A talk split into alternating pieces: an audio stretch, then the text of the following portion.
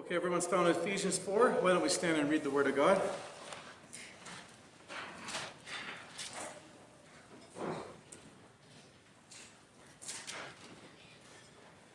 Therefore, I, the prisoner of the Lord, implore you to walk in a manner worthy of the calling with which you have been called, with all humility and gentleness and with patience, showing tolerance for one another in love, being diligent to preserve the unity of the Spirit in the bond of peace.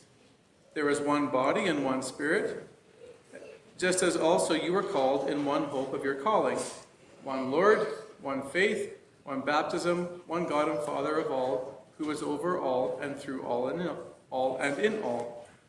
But to each one of us grace was given according to the measure of Christ's gift. Therefore it says, When he ascended on high, he led captive a host of captives, and he gave gifts to men. Now, this expression, he ascended, what does it mean except that he also has descended into the lower parts of the earth? He who descended is himself also he who ascended far above all the heavens, so that he might fill all things. And he gave some as apostles, and some as prophets, and some as evangelists, and some as pastors and teachers, for the equipping of the saints for the work of service, to building up of the body of Christ, until we all attain to the unity of the faith and of the knowledge of the Son of God, to a mature man, to the measure of the stature which belongs to the fullness of Christ. But it is great to be back with you this morning after a long break for myself through the month of August. But this morning I'd like to do something similar to what I did last year in September, and that's preach a sermon that casts a vision. A sermon that casts a vision uh, for the remainder of what's going to happen this year. You know, often in September, as families, we use the month of September to regroup. Even though we consider January a new year, we, we often think of September as being sort of like the time in which we get our routines back and to gain clarity as to what our family values are and how we want to structure our lives up until the following summer. And so it's again, it's important for families in terms of setting a direction. Well, I want to use this time in September uh, with my first sermon back to do the same. I want to set a direction for the course of, of where we're headed and our individual responsibilities within uh, that direction. So I chose Ephesians 4 to set us on the right course. And the reason is that perhaps there's no other portion of Scripture in the New Testament more descriptive of a church in action than this. It gives clear direction as to what's required from everyone who attends here, including myself, in order to have a healthy ministry and a healthy church family. And so throughout this sermon, we're going to see God's part in this and our part in this. So the first thing I want you to see in this text is that, well, actually, this is about walking worthy, walking worthy in the Lord. And the first thing I want you to notice is that the need for unity within the community. The need for unity within the community. You know, when Paul wrote Ephesians, he was in jail. We pick this up in verse 1. He says, Therefore, I, the prisoner of the Lord, implore you to walk in a manner worthy of the calling which you have been called with all humility and gentleness, with patience, showing tolerance for one another in love, being diligent to preserve the unity of the Spirit in the bond of peace. This is what he says right off the bat. So, in the first three chapters, uh, Paul fills Ephesians with doctrine, doctrinal uh, truths, to help remind them of the goodness of God and how richly blessed they were in Jesus Christ and what that salvation meant. Well, beginning in chapter 4, all the way to the end of Ephesians, he switches to some degree from doctrine and goes to ethical and practical uh, teaching in terms of how to live out the Christian life. So, doctrine for the first three chapters, practically how to live out that life, knowing your doctrine, chapters 4 through 6. And he wants us to walk in a particular way, you'll notice in verse 1. And when I heard walk, uh, walk, walk, when you use that word, I couldn't help think of the 80s those of you who were in my age category remember that song by the Bangles, Walk Like an Egyptian, right? Well, Paul here is calling us to a particular walk, but it's not a Bangles dance move. It's actually walking in worthy to which you've been called. We're to walk in a manner worthy of in which we've been called. So, what Paul wants us to do is to sort of look back to move forward. He says, remember what you've been called. This is, a, this is this word called is a fancy word in biblical terms, but it really means uh, basically calls uh, uh, Jesus is getting hold of your life through the Holy Spirit and how you responded to that message of salvation. And so he wants them to look back to move forward. And he says, if you understand your doctrine, it'll change the way you live ethically moving forward. And so, really, he calls the church to four virtues found in the Christian faith. In order to have a worthy walk, to walk in, in relation to the calling in which you've been saved, you have to, he wants every individual to reflect four attributes, four uh, foundational truths uh, necessary to Christianity. And so he says you walk in humility, walk in gentleness, patience, tolerance, and love. So, what is humility? If, if we're to embrace humility to preserve the unity of the church, what is humility? The best definition actually comes from Philippians chapter 2. We see uh, humility described in detail. Paul writes this Therefore, if you have any encouragement from being united with Christ, if any comfort from his love, if any common sharing in the Spirit, if any tenderness and compassion, then make my joy complete by being like minded, having the same love, being in one spirit and of one mind. Do nothing out of the selfish ambition or vain conceit. Rather, in humility, value others above yourselves, not looking to your own interests, but to each of you to the interests of others. In your relationships with one another, have the same mindset as Christ Jesus, who, being in the very nature of God, did not consider equality with God something to be used to his own advantage.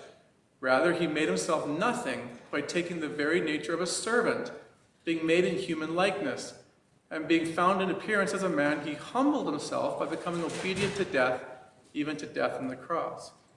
So, the first thing we learn about humility is it's a mindset. It's a mindset. And there's qualities in this mindset that's really important. You are to value others above yourself. You're to, each of you, to put the interests of others above your own. And Jesus himself made himself nothing by taking the nature of a servant. And so if we do this, we actually become a servant to one another. A servant to one another. So I was thinking about this. In every charge, there's something that Paul is asking us to renounce. If we're to be like this, there's something we're not to be. So if we're going to be humble and we're going to actually see people as more important than ourselves and take their interests above our own, we are going to renounce self centeredness and self importance. Self importance and self centeredness. So, you know, I'm just looking out in the congregation. I'm not picking on you because I think you need to embrace this more than I do, but if I look at Rob, I'm to look at Rob and look at him as being more important than me and to put his needs above my own. He is called to do the same. I see Shauna. Shauna, you're new. But Shauna, if, if we embrace you as a community, even though we don't know you well, and we just, just through like just general conversation, when you enter this church, the people in this church are to embrace you and take your needs above their own and see you as more important than they are. And you're to do the same in return. And this is why one of the commentaries I was reading made this comment. It's a great paradox in Christianity that makes humility the avenue to glory. Because the avenue to glory in our world is to, be, is to actually become the most important thing. I watch Formula One uh, uh, driving uh, off of Netflix and uh, have an app now, and I watch the races every week with Janice. And the whole thing is about these drivers basically being worshipped as gods. And the whole team, they don't care how they treat one another, it's all about them rising to the top. These, these drivers are completely self centered, and see themselves as the most important thing on the planet. Even to the point that when they get in accidents, I've seen drivers go up to each other at 300 kilometers an hour when they wipe out. Instead of saying, Are you okay? they basically start swearing at one another, giving each other the bird, and saying, It's your fault. Well, that's not the path of the Church of Jesus Christ. Christianity is an assault on our individualism an, an assault on our self importance and on our, in our own honor. What about gentleness? The Greek word is really meekness, to be meek. If you're meek or gentle, you're not overbearing, you're not aggressive, you're not intimidating, you're not forceful. You're calm spirited. You demonstrate a sensitivity to others, and you, and you avoid violence and threatening behavior. So, what are we to renounce? What are to renounce? Harshness. You're to, to renounce harshness, having a bully personality, you know, getting loud to get what you want, using your body posture to get what you want, um, you know, putting people in their place with quick words, and so on and so forth. A gentle spirit is one that re- renounces harshness. Intimacy in relationships will never be formed if you always feel under threat. If I feel threatened by you in any way because of your lack of gentle spirit, I will have a hard time having an intimate relationship with you because you always make me feel like I'm in danger.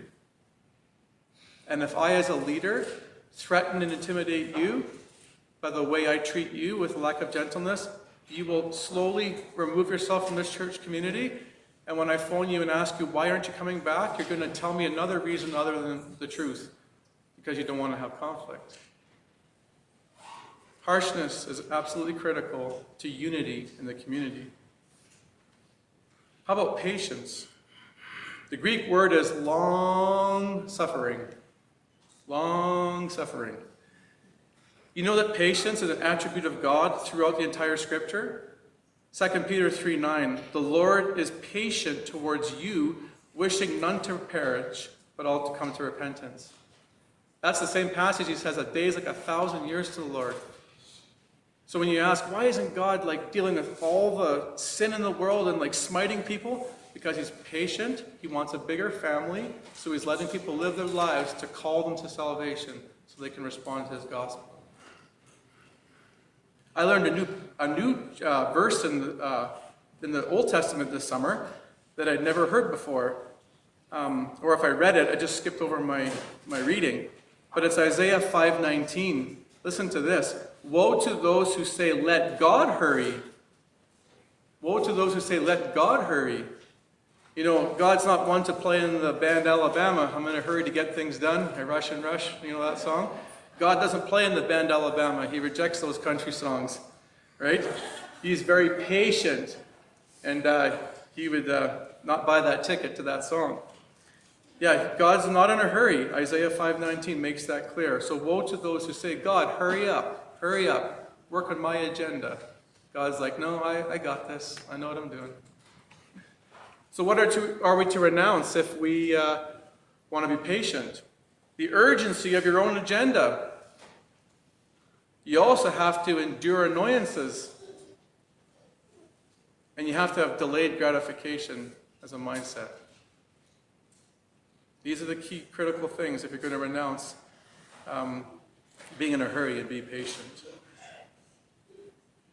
Finally, tolerance and love. The Greek word is to bear up or to put up with. We're to bear one another.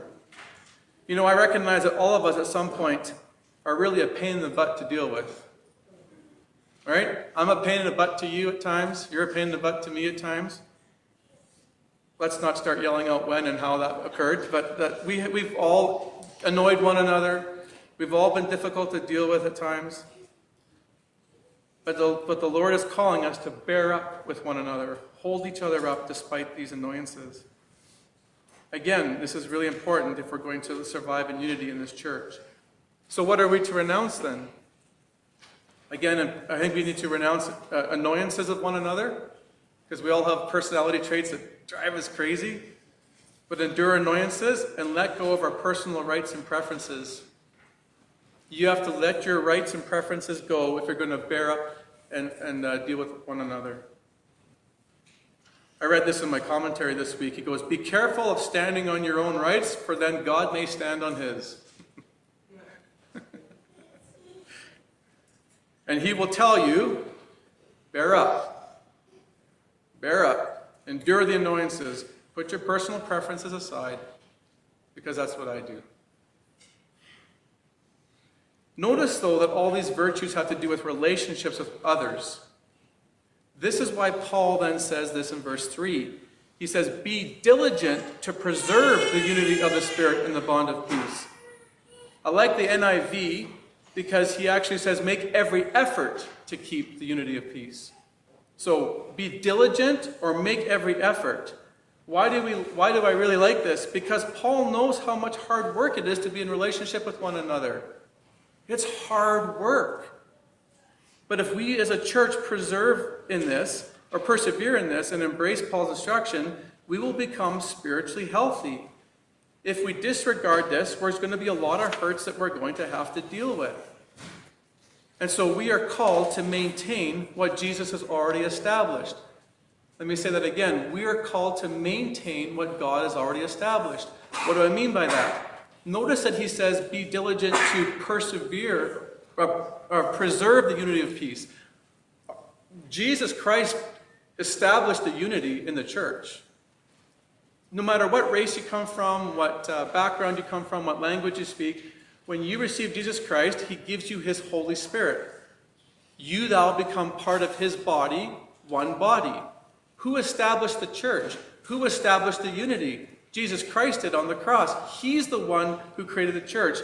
Um, it exists because of him. The community is not the source of its own existence, Christ is. So, if that's the case, then we're not to establish unity or create unity, we're to maintain what Jesus has already done. So, in essence, then, we are stewards of unity. Christ established the unity, He created the unity. We are now stewarding what He gave us. And He wants us to take His Spirit that lives in us and obey that Spirit's voice by living in humility, gentleness, patience, and tolerance. Our job is to value and maintain what Jesus created. Our problem then, if I was to summarize these four things and where we're challenged, is going to be in our pride and our ego. And William Temple said this pride is always the root of spiritual failure. Pride is always the root of spiritual failure. So then, Paul in verses 4 through 6 then provides a theological basis for the nature of unity we are to maintain. Why, why go this way? Well, he says there's one body and one spirit, just as also you were called in one hope of your calling. One Lord, one faith, one baptism, one God and Father of all, who is over all and through all and in all.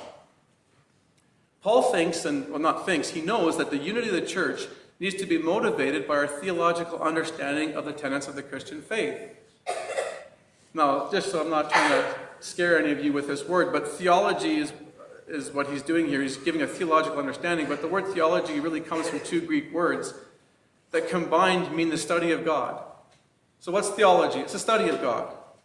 So, in Christian theology, is simply an attempt to understand God as revealed in the Bible. And so, he helps us with theology understand the, the, the nature of the Christian faith. There's a sevenfold oneness, if you will. There's one body. So, while there might be multiple churches spread about the world, even in Okotoks, um, we're not to be seen as different bodies. So there's the, you know, the, the Free Methodist Church, there's the Evangelical Church, there's an Alliance, there's a Vineyard Church. Jesus doesn't make those distinctions. He doesn't make those distinctions. He's not going to say in heaven, Welcome, you Free Methodists from Genesis House. He's going to say, Welcome, you know, welcome, my servants. You are one body. You're, you might be local congregations, but you're one body united into Christ. There's one hope. Believers share a common hope. We don't have different hopes. We all have the hope of eternal life and knowing and experiencing the Lord one day in His presence. There's one faith. Yeah, there's multiple religions in the world, but there's one true faith. There's one gospel message. There's one baptism. I don't know if that's water baptism or the baptism of the Holy Spirit coming into relationship with Him. I'm not sure what he means here, but it doesn't matter. The point is that it's, it's one. There's not different water baptisms, and, and there's not different baptizing of the Holy Spirit. There's one Spirit, he says, that indwells in us and leads us. There's one Lord. There's only one Savior who reigns over His church. And there's only one God, the Creator and Giver of life. So here's what I think Paul's saying if believers share in the same Lord, believe the same gospel, experience the same grace, share in the same hope, should they not check the ego at the door and live their lives in pursuit of unity? and to strive to uphold everything Christ lived and died for? And the answer is a resounding yes. So, with all this talk of unity, one might come to the conclusion then that there's no room for diversity within the church. Because you can't be diverse and unified at the same time, can you? Well, Paul says, no, that's not how it works. And this leads us to the second point in the sermon the need for diversity within the community. And we find this as in verses 7 through 13. So I want to point out three observations Paul wants us to see in this. He's going to tell us where the diversity comes from, really who the source of the gifts are, what some of the gifts are for. No, sorry, what some of the gifts are. What gifts does he offer the church to make us diverse? And what purpose do the gifts serve? So let's look first of all where the source of diversity comes from and who gives the gifts. We pick it up in verse 7 through 10. But to each one of us, grace was given according to the measure of Christ's gift. Therefore, it says, When he ascended on high, he led captive a host of captives, and he gave gifts to men. Now, this expression, he ascended, what does it mean except that he also has descended into the lower parts of the earth? He who descended is himself also he who ascended far above all the heavens, and so that he might fill all things. Clear from Paul's understanding that the Lord is the giver of the gifts. The Lord is the giver of the gifts. Look at verse 7. He says, to, But to each one of us grace was given according to the measure of Christ's gift. Then in verse 8 it says, He gave gifts to men. He gave gifts to men. And then I should have probably included 11. It says here that uh, He gave some as apostles and so on. So three times in this, in this uh, verse, there's this statement about Christ being the giver of these gifts. Christ being the giver of these gifts. It's important because these gifts are not something we can drum up on our own. They're not something I can, you know, practice like right now just to receive. They're, they're, they're Holy Spirit, Christ given gifts that He de- determines as He wills. And notice that here that it's not just one gift. It doesn't say Christ gives, gives a gift. It's He gives gifts, plural, to men, plural. In other words, the Lord expects variety in His church. So, in, um, so you think then, well, if he wants uh, uniform, uh, unity, he'd want uniformity. Well, not according to this text. He doesn't want us to be like clones. You know, it's not like a, a Star Wars movie where we're all stormtroopers and uh, we think the same, dress the same, uh, carry the same gun, walk the same, and have the same mandate. No, he wants us to have a variety of gifts expressed in this body. We're allowed to have unique personalities. We're all going to be gifted differently, and we can all read different translations. It's okay. So, again, Paul's really saying this we may all have received the same Spirit, but we've been uniquely gifted in order that variety can be expressed in the church so that it can function properly. Elsewhere in the New Testament, Paul uses the, the analogy of a body to get that point across. And you may remember this in 1 Corinthians 12. He said, Even so, the body is not made up of one part, but of many. Now, if the foot should say, Because I'm not a hand, I do not belong to the body, it would not for that reason stop being part of the body. And if the ear should say, Because I'm not an eye, I do not belong to the body, it would not for that reason stop being part of the body. If the whole body were an eye, would the, where would the sense of hearing be? Sense of hearing be? If the whole body were an ear, where would the sense of smell be? But in fact, God has placed the parts in the body, every one of them, just as He wanted them to be. If they were all one part, where would the body be? And then in verse 27, a summary statement Now you are the body of Christ, and each one of you is a part of it. Genesis House, you are the body of Christ, and each one of you in here is part of it. God will have gifted you with His Holy Spirit and given you something that you are to use within this community. Now, in Corinth, this was a massive correction because they saw certain spiritual gifts as the mark of superiority. And they believed that you had, if you had X, Y, and Z, especially the gift of tongues in that context, that you were something. And Paul says, yeah, the differences are needed because that's the only way you can complement one another.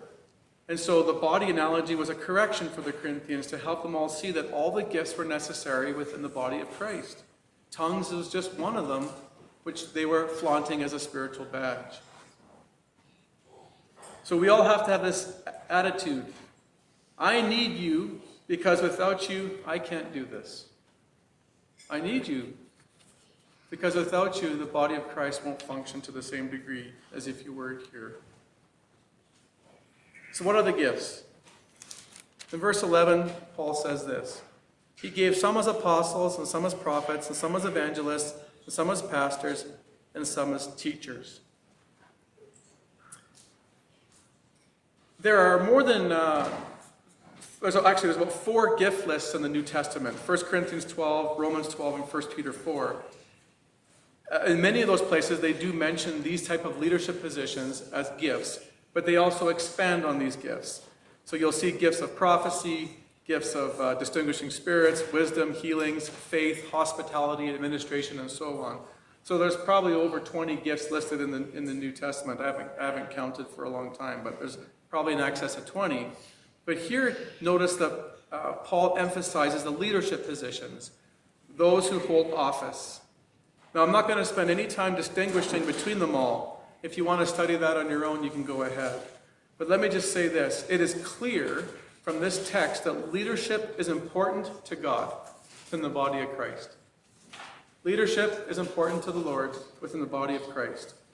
Now, why would I say this? Well, I've seen in my uh, Christian life and experience um, many what I'd call splinter groups from big churches break away.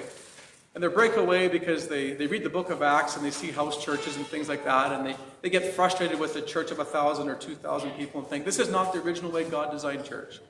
And so they break away, for, and they don't want to be under authority of anybody, so they break away thinking, we're going to start this little group and actually do church the way God intended. And what happens over time? They fade, and they're gone, and they never survive. I I'm I, am sure there have been ones that have survived, but I have no of no examples in the 18 years of me being a Christian of anyone who survived with that mindset and model. Because why? It's not God's design. it's not God's design. When Israel was going to lead um, uh, Egypt, or, or sorry, Moses was going to lead Israel out of Egypt, he appointed Moses as a leader. God did all the plagues and set the, I mean, just did all, pretty much all the work, but he wanted Moses to lead the people. When Moses died, Joshua became the leader. And we see King David, you know, in in prominence over Israel, and, and so on and so forth. God chose Paul to be a leader. He chose Peter to be a leader. These are God's ideas. These are God's ideas. Now, this is really important too, because think about this. Imagine you're in a small church and no one's taken any leadership, and it's just like this, this it's a good it's a, it's a fun idea, but what happens when crisis hits in marriage?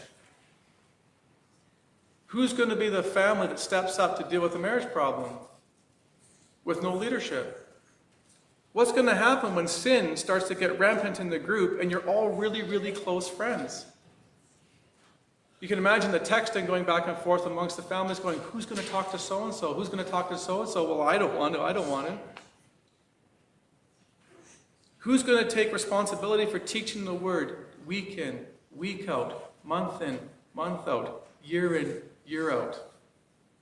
It's fun to do it once in a while when you get called to serve and you get called to preach. It's fun to do it once every six months or once every eight months, but week in, week out? It's again, these groups start off well, but they eventually splinter and they fall apart. Kyle uh, Klyne Snodgrass in his commentary said this No community can exist without leadership of some fashion, and the spirit and institutional order are not antithetical. Having the Holy Spirit lead you and empower your church, and having institutional order do not oppose one another. They work together. And God gave the leaders Holy Spirit gifts to lead. So when I lead you, it's not Andrew Dexter's power and authority and, uh, and, and wisdom that's coming to you. I'm teaching from God's word, but He gave me this spiritual gift to teach you God's word. Some days I wonder if that gift has departed. But, uh, but I think for the most part, I'm at least getting to second base when I'm, when up here. But again, like there's no community can exist without leadership of some fashion. And so Paul says these are some of the spiritual gifts within the body. What about the purpose of the gifts then? What are they for? Well, we pick this up in 12 and 13. He says, These are for the equipping of the saints for the work of service to the building up of the body of Christ, until we all attain to the unity of the faith and of the knowledge of the Son of God, to a mature man, to the measure of the stature which belongs to the fullness of Christ. Notice here there's two purposes that the gifts serve and the leadership serves. One, to equip people to serve in order to build up and strengthen the community of believers. That's in verse 12. He says, These are for the equipping of the saints for the works of service to the building of the church body. So we're to be equipped to serve so that we can build one another up and the church community up. So this is great because God's purpose in gifting leaders is not to see the gifts as spiritual badges, but to use the gifts that God gave them for the benefit of others and for the entire church community. And though this idea of the gifts being given to build up the community is consistent through all the New Testament.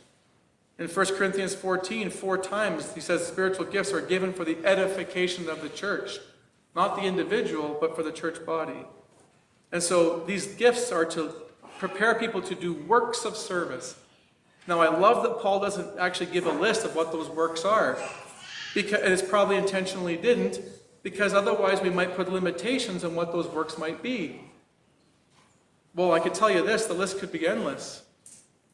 In Genesis House, God has equipped myself and people like Roger and Stuart and so on to, to teach the Word of God, to equip you to do works of service as needed in the church body. Some of these things are formal, they happen on Sunday mornings, but some of these things happen behind the scenes Monday through Saturday. The Lord clearly wants us not to just be give, or, uh, takers, but givers in the church community. And we're all expected to work together to strengthen the church. And only as each person fulfills his or her calling is a church truly strong. But the next thing you see here is he wants us to mature. He says he wants us to come to the knowledge of the Son of God, to a mature man, to the measure and the stature which belongs to Jesus Christ. I love this because it, what's Paul saying? The Christian life is more than just being forgiven. It's, the Christian life is way more than just being forgiven. He's saying it's about growing in Christ, growing in Him, growing in community.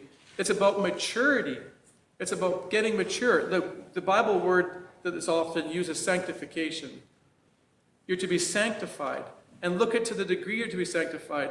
He actually, you might think Paul made a mistake here, but the standard of, of expectation and desire is to look like Jesus Christ in our character. Right? He wants to, read it again, to be a mature man to the measure of the stature which belongs to the fullness of Christ. He wants us to have the characteristics of Jesus. Well, when you read the virtues like gentleness, humility, tolerance, and love, patience, those are all things Jesus Christ manifested in his ministry, and we see ample examples in the New Testament. And we're to strive after those by the Holy Spirit's power. There's an interesting verse actually in Hebrews 5:12. This is what the author, the writer says to them. He says to the Hebrew Christians, Hebrews, you should be teachers by now, but instead you have need of others to teach you. You still need milk, or sorry, you need milk, not solid food. So whoever wrote Hebrews is saying this you must have, they must have been a long a congregation who'd been around for a while and had years in the Christian faith. And he said, You guys should have been teaching others by now about Jesus Christ and how to live out this life. Instead, you need milk, and the roles are reversed.